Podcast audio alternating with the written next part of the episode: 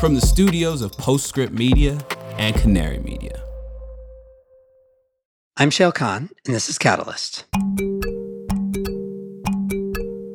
If you run a facility that converts biomass to jet fuel, you want to be sure that you have at least a 20 year supply of feedstock. And that's true for anybody looking at the same landfill. So there's already some competition on who can get the offtake for the contract. And so, again, this begs the question is it really a waste if there's people fighting over it? This week, an attempt to reach the end of my impossible quest to make sense of the role of biomass in deep decarbonization.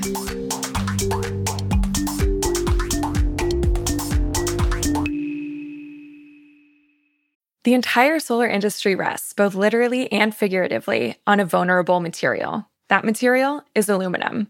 It is one of the most carbon intensive metals, with the bulk of its supply originating in China. But what if module frames made from domestic recycled steel replaced it? On May 30th, Latitude Media and Origami Solar will host a Frontier Forum that explores what would happen if the US solar industry shifted from aluminum to recycled steel. We'll explore the impact on supply chains, cost, technical performance, and carbon emissions. This is a must attend for anyone who cares about the domestic solar industry.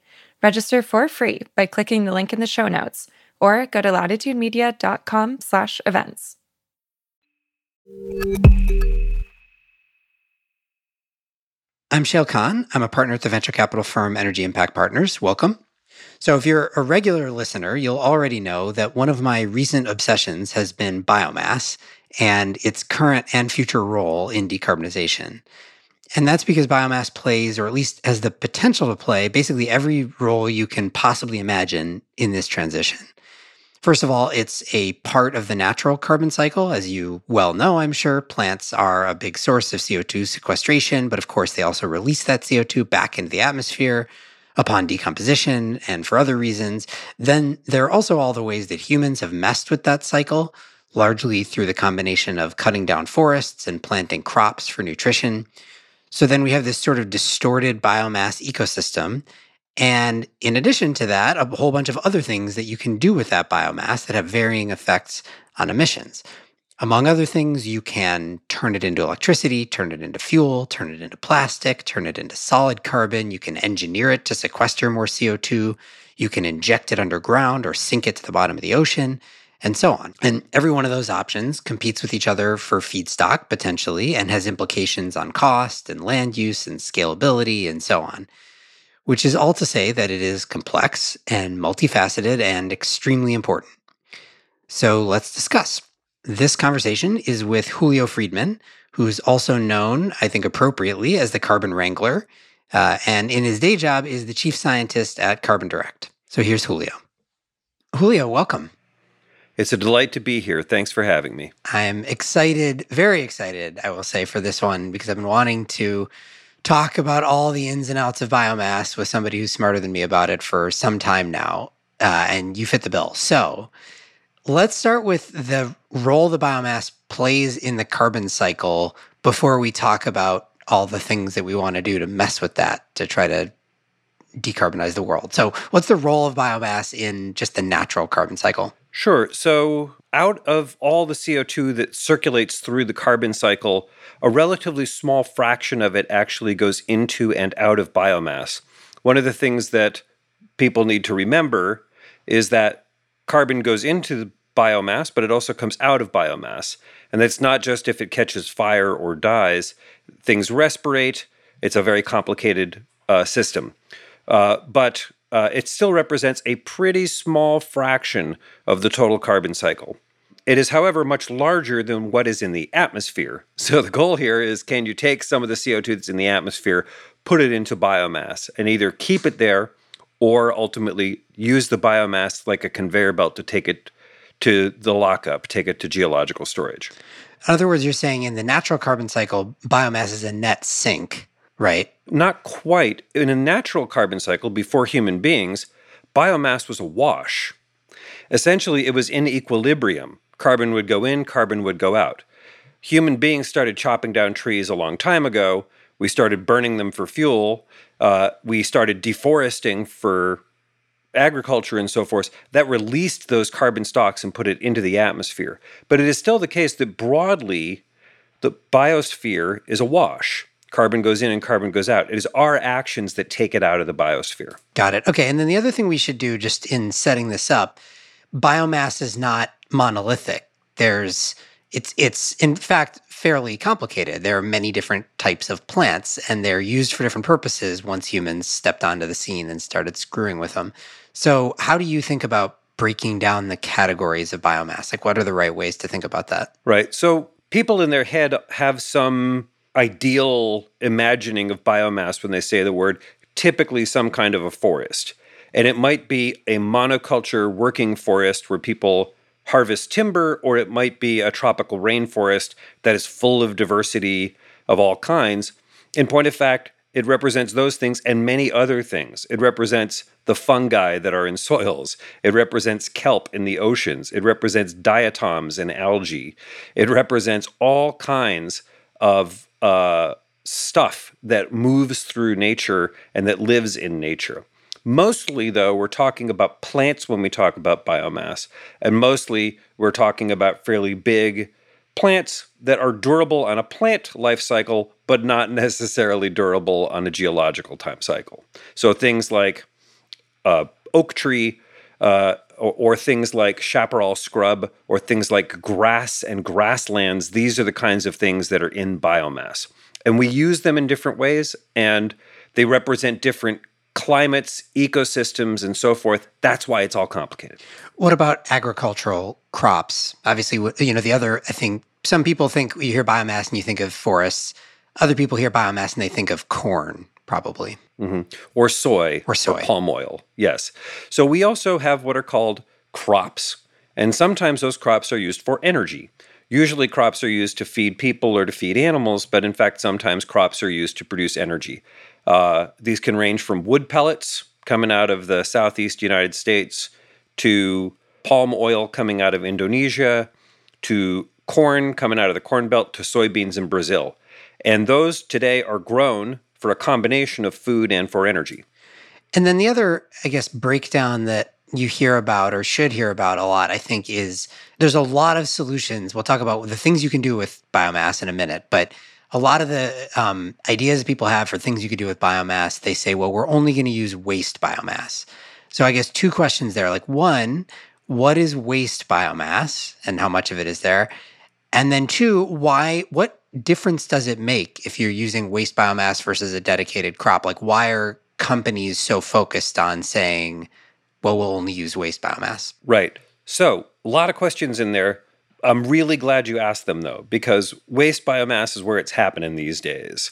And that's where investors are focused and that's where governments are focused. So it's the right question to ask. First of all, people are interested in waste biomass because there is limit to land and ocean and nutrients and these other things. So, one of the challenges in biomass you kind of alluded to, there are trade offs between the natural world and agriculture. And if you want to grow forests, they are in competition with where we grow food. And so that is a challenge that comes up. If you use waste, it kind of sidesteps that whole issue. Second of all, wastes are wastes. They are things that we are currently throwing away. So if you can use that, it is not a strain on natural ecosystems. And many of those wastes end up in the atmosphere.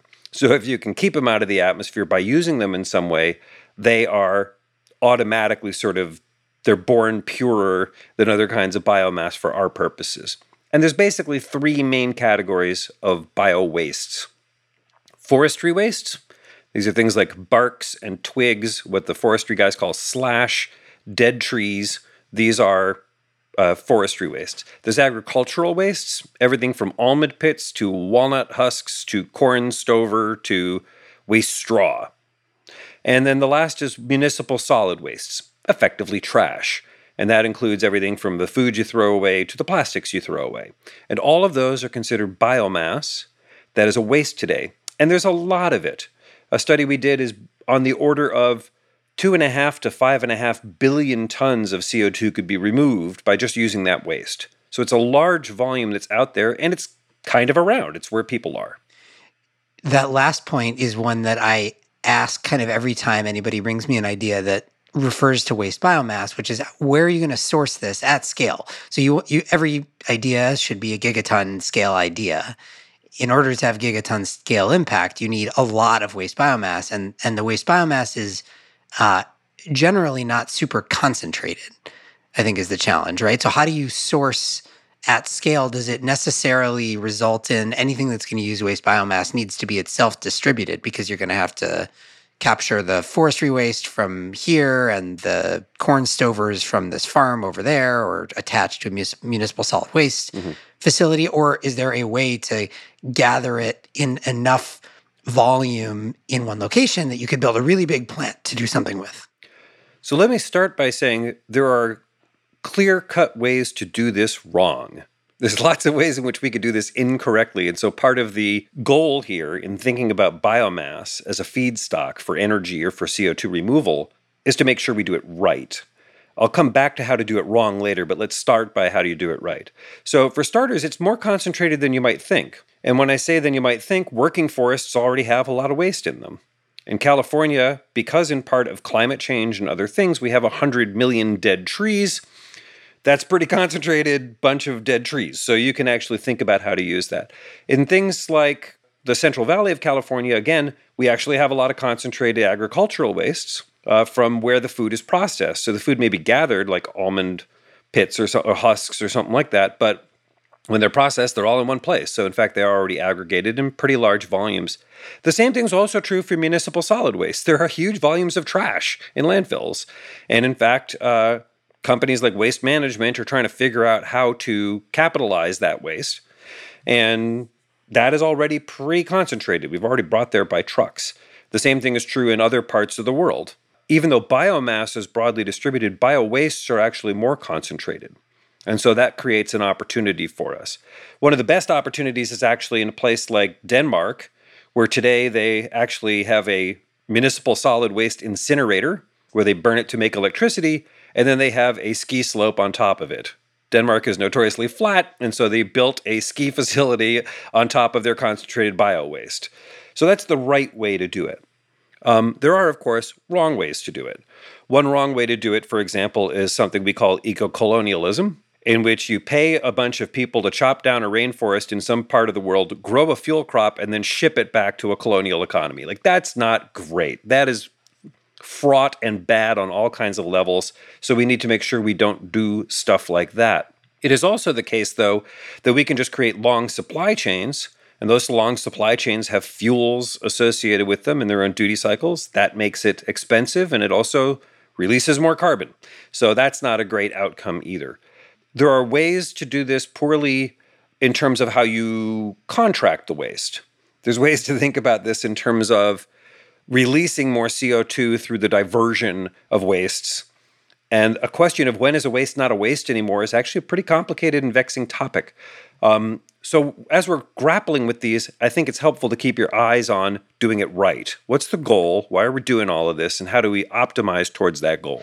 Do you worry at all about solutions that start by using exclusively waste, but hit a ceiling in terms of feedstock availability, either locally wherever they're producing or because they've they're competing for feedstock with other solutions. For whatever reason, they run out of feedstock availability of waste, and then it turns into no longer utilizing waste and they, you know, the incentive is there to grow crops. So the sort of say say you start using corn stovers, uh, but at some point at scale, it turns out you can just use corn and we start growing more corn, you know, like we did with ethanol, instead of for food for some other purpose. Mm-hmm. Like I said, there's lots of ways to do this poorly. So, uh, yes, in fact, we worry about those things. Um, in the near term, I'm less worried about the biomass supply, but I'm, I do mean that in the near term, in like the next 10 years or so.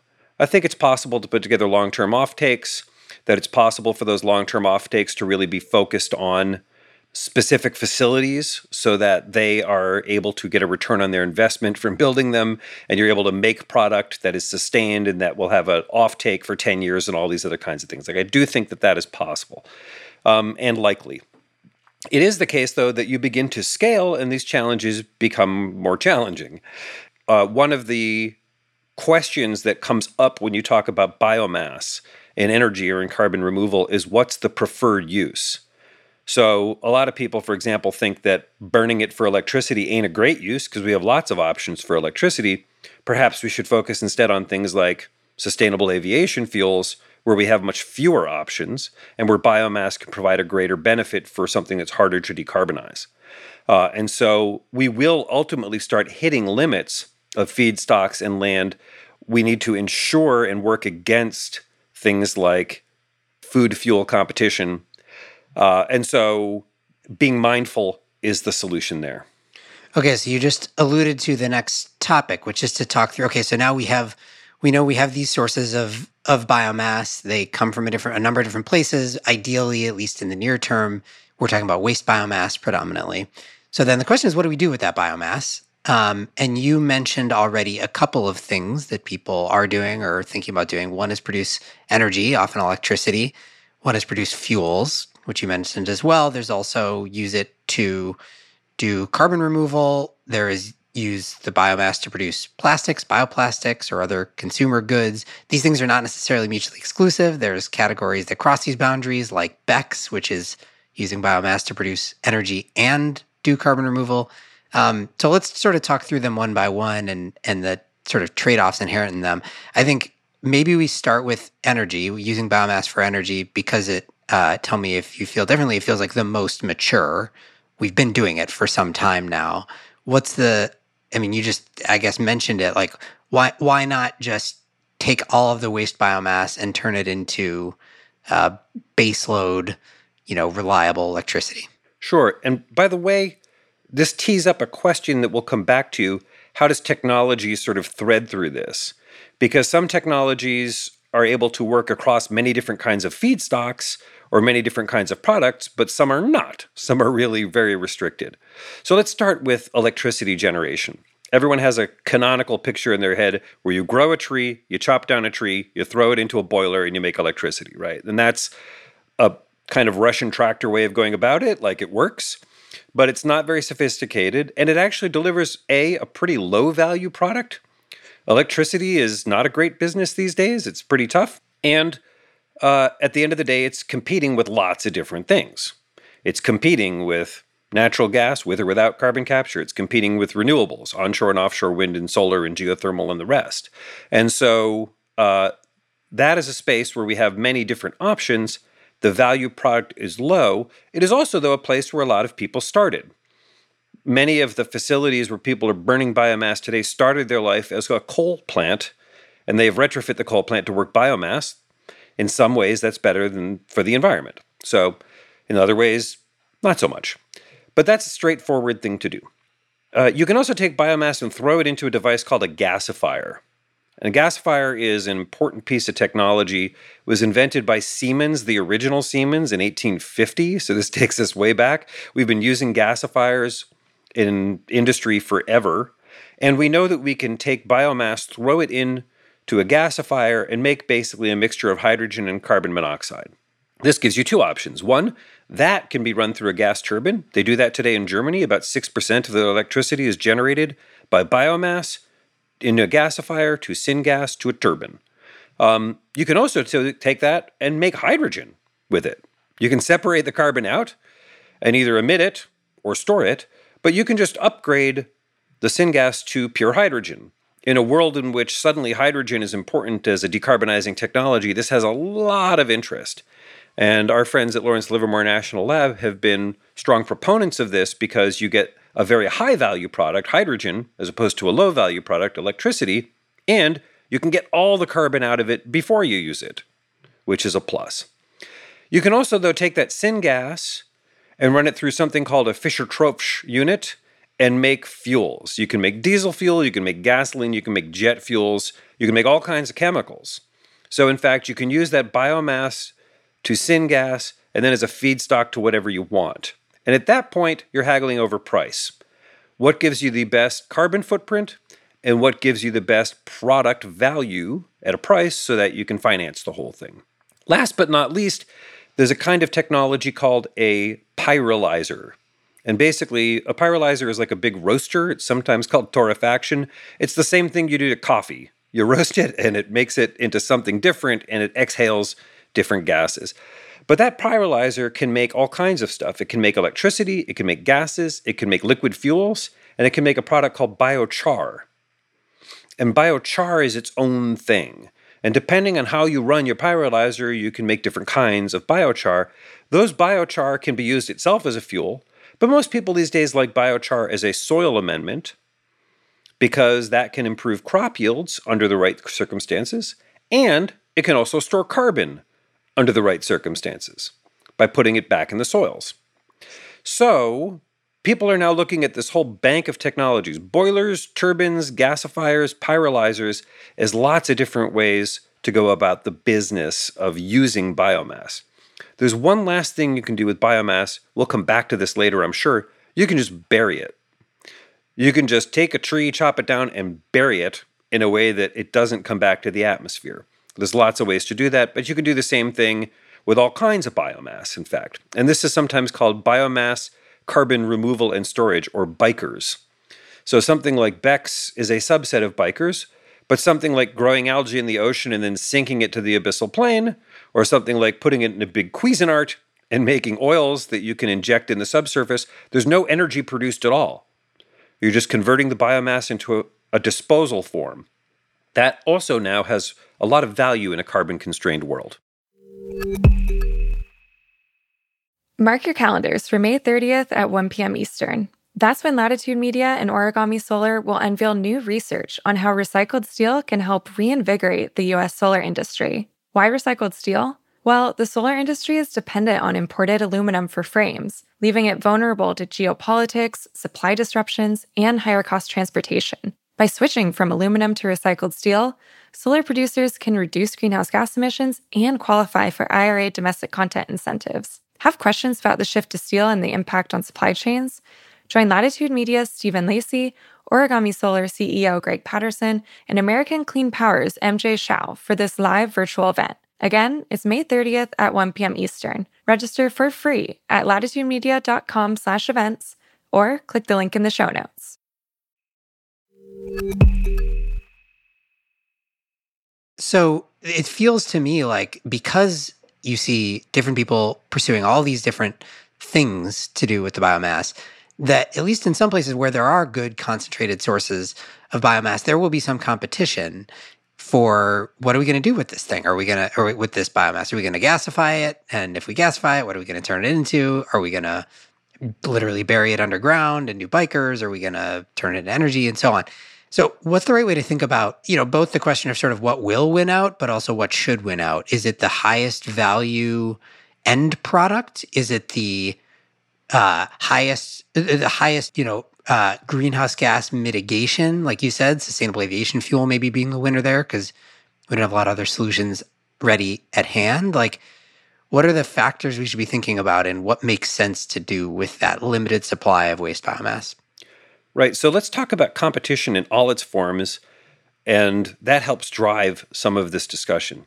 I think it's helpful to start by saying what can you do instead of what should you do, because we got to get going on biomass, and we can get going on some good stuff that we know is good today. Just as one example of that, city of Lancaster in California is running the entire city on waste biomass. They're putting into a plasma gasifier, and they're running their trucks, and they're running their uh, power systems and they're running their heating entirely on waste biomass. So that seems like a pretty good thing to do. And that means when you say they're putting it into a gasifier, they're then taking, they're diverting some of that, turning it into electricity, some of it, mm-hmm. turning it into fuel, powering trucks and so on. Yes, exactly. And, you know, that, that sounds pretty cool. And they're not competing with anything. They run their own trash heap. They have their own gasifier. They have their own utilities. So they're just doing it all themselves. So let's talk about, first of all, just the competition for the stuff, for the feedstock itself. As people start developing projects, in particular things like waste to power or waste to jet fuel, there is already starting to see competition around the contract for the offtake. So if you run a facility that converts biomass to jet fuel, you want to be sure that you have at least a 20 year supply of feedstock. And that's true for anybody looking at the same landfill. So there's already some competition on who can get the offtake for the contract. And so, again, this begs the question is it really a waste if there's people fighting over it? At that point, it's something else. But for now, let's call it a waste still. That's one kind of competition. There is a separate kind of competition, which is what's the best use for it. And here, reasonable people disagree, and this is fundamentally a policy question. Some people would say the best benefit is to maximize economic growth. Other people say the best benefit is to reduce and remove carbon. Others say the best benefit is to serve the communities where this stuff is. There are no clean answers to those questions, right? And so when you try to figure that out, um, we have not yet come close to the limits of the supplies or the kind of investment we need to get there. So it is going to be philosophical for a while, but only for a while. Pretty soon, there's going to be some loading order priority, which a government, a municipal government or a state government or a federal government comes out and says, you know, first use of biomass is for X, second use of biomass is for Y. And when that happens, it's really going to shake up the market because people have contracts and they're going to want to make sure that they are made whole. Yeah. And I think the other thing I think about sometimes is some of these end uses, if you want biomass to be a substantial portion of the ultimate solution from a decarbonization perspective, that has ramifications for the total amount that you're going to need. So, sustainable aviation fuel is the easiest example of this, right? If we believe that bio based sustainable aviation fuel will play a prominent role in decarbonizing aviation, you know, 20% of, of aviation fuel in 20 years or whatever the, number maybe before that has to be. You draw that back to how much biomass is going to be required to get to that much jet fuel, and it's a, a ton, not a ton. It is, you know, millions and millions and millions of tons.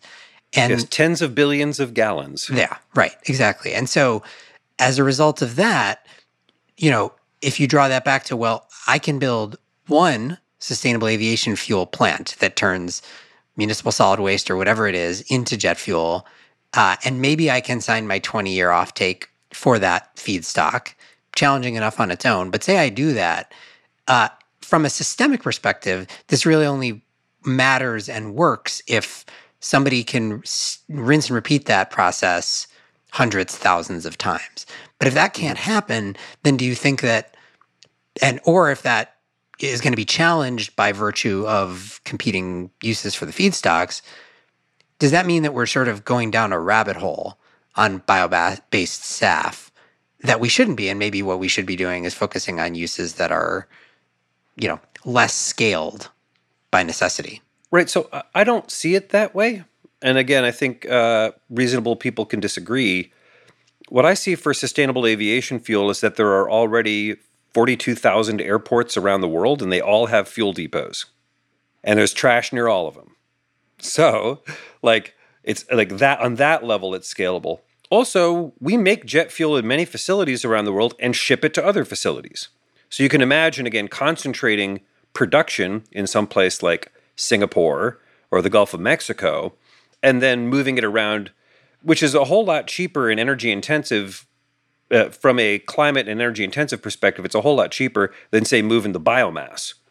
Because when you're moving biomass, you're moving a lot of water and it's a mess. So the idea of converting this stuff locally in a handful of places and then shipping it is totally in bounds with our existing infrastructure. So I don't see that as a problem either. Um, and we do need huge volumes of biomass to make huge volumes of sustainable aviation fuel. But in point of fact, there is way more waste biomass than that. So we're not going to hit the limit just on sustainable aviation fuel. There's still other things you can do. Um, and so I, I, don't see it that way. But again, uh, different communities, different markets may have a very different aspect to this. Uh, an important one here is Europe, which buys a lot of sustainable aviation fuel and has very little land and is not currently converting waste to that. So there's a risk that by Europe going forward fast on sustainable aviation fuels, that may lead to eco colonialism or may lead to deforestation and bad outcomes, uh, even though they're chasing something virtuous.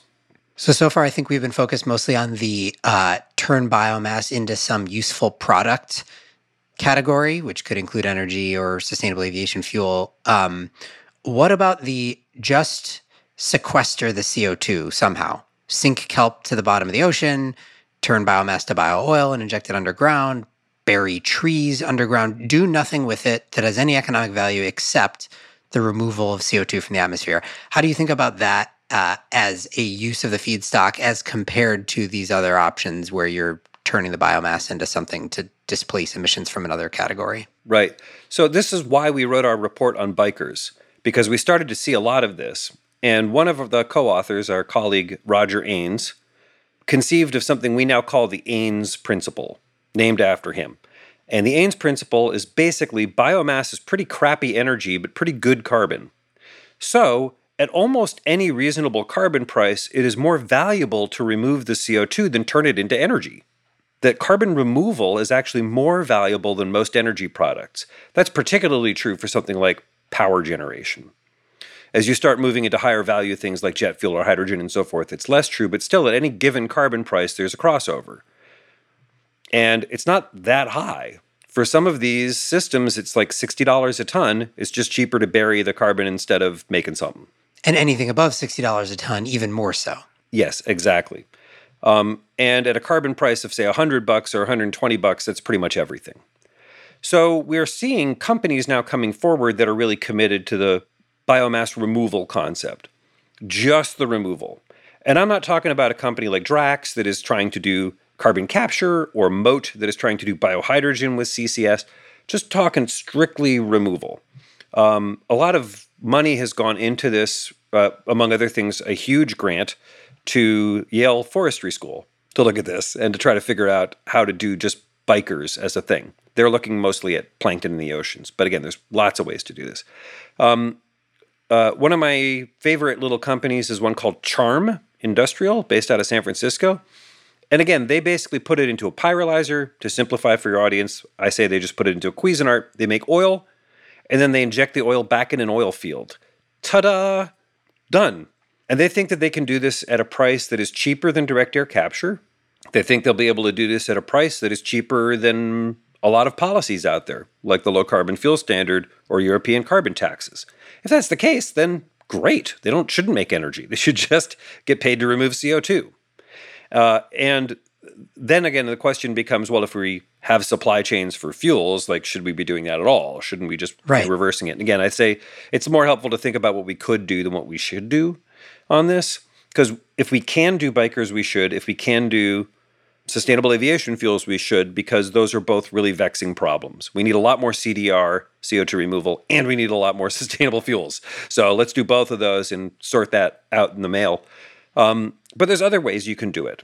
Another company, Running Tide, based in Maine, basically just grows kelp on strings and their kelp sinks. So after a while, they just detonate the buoy, the kelp sinks to the bottom of the ocean, and they're done.